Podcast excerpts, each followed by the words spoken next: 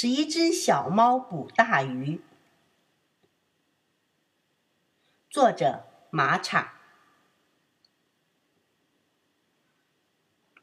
这里有十一只小猫，十一只小猫常常饿得肚子咕噜咕噜叫。啊，那里有一条鱼，有小鱼，有小鱼哦！喵喵喵！大家安静，我们是十一个好伙伴。最要好的好伙伴，来，让我们把鱼分一分吧。小猫首领把小鱼切成十一个小块。哦，小鱼肚看见好好吃哦！才不呢，小鱼头才好吃。哦，我最讨厌鱼尾巴了。哦，胡须快掉光的猫爷爷过来了。你们想吃更大的鱼吗？如果你们都是勇敢的小猫，那么就跟我来吧。在很远很远的那座山的后面，有一片好大的湖，湖里面住了一条像怪物一样的大鱼哦。喵，喵，喵！如果我们抓到了那条大怪鱼，就可以饱餐一顿喽。对，不管它是什么样的大怪鱼，只要我们一起努力，一定可以抓到它的。十一只小猫出发了，它们爬过了小山。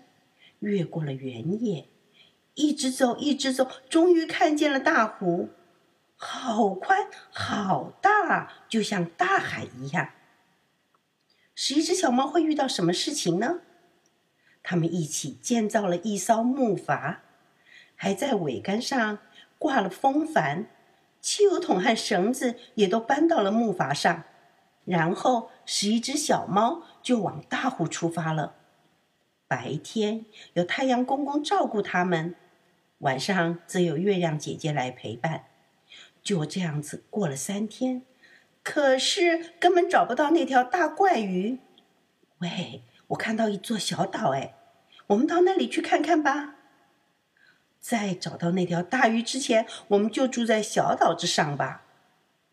有一天，大怪鱼突然跳出湖面。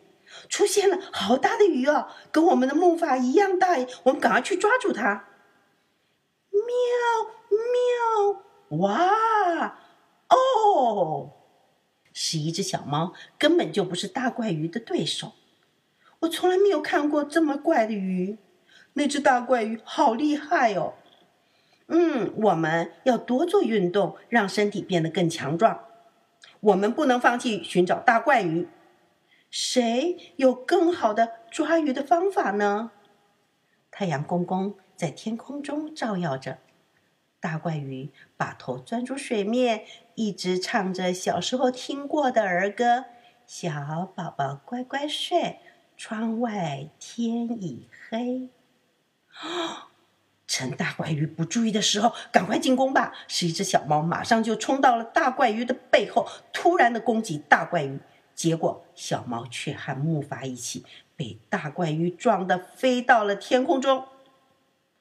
啊，这次我们又失败了，果然还是不行的。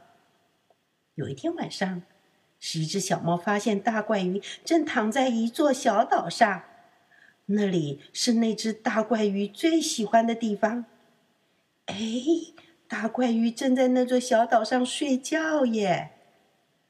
大怪鱼早就已经睡着了，是一只小猫把大怪鱼团团的围住，并且开始唱起歌来：“小宝宝乖乖睡，窗外天已黑。”大怪鱼开始呼噜呼噜的打呼起来。这时，小猫手里突然一声令下：“喵！”喵！小猫们全都扑了上去。小猫首领把大怪鱼的贝壳枕头踢到一边，结果大怪鱼撞得头昏眼花的。喂，兄弟们，我们终于抓到了大怪鱼了！耶！如果大家看到这条鱼，一定会大吃一惊的。对呀，对呀，我们赶快带回去给大家瞧一瞧吧。赞成。那么，在大家参观之前，我们不要把它吃掉哦。对，我们不要把它吃掉。大怪鱼被绑在木筏的后面。十一只小猫好想吃鱼哦，可是它们吞了一下口水，一边忍耐，一边唱着歌：“白浪滔滔我不怕，长起舵儿往前划，撒网下水把鱼打，不条大鱼笑哈哈。”然后，小猫们一直看着。一直看着后面的大怪鱼。第二天晚上，天空中出现了好多的小星星，反射在湖面上闪闪发光。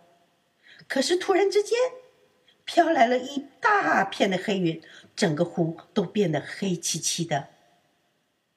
天亮了，啊！小猫们把大怪鱼吃光了，十一只小猫全都变成了大肚肚。哇！小猫们把大怪鱼吃光了。这个故事就说完了。小鱼儿故事屋。把故事用声音带到孩子耳边，请关注“小鱼儿故事屋”微信公众号，里面有许多惊喜等着你。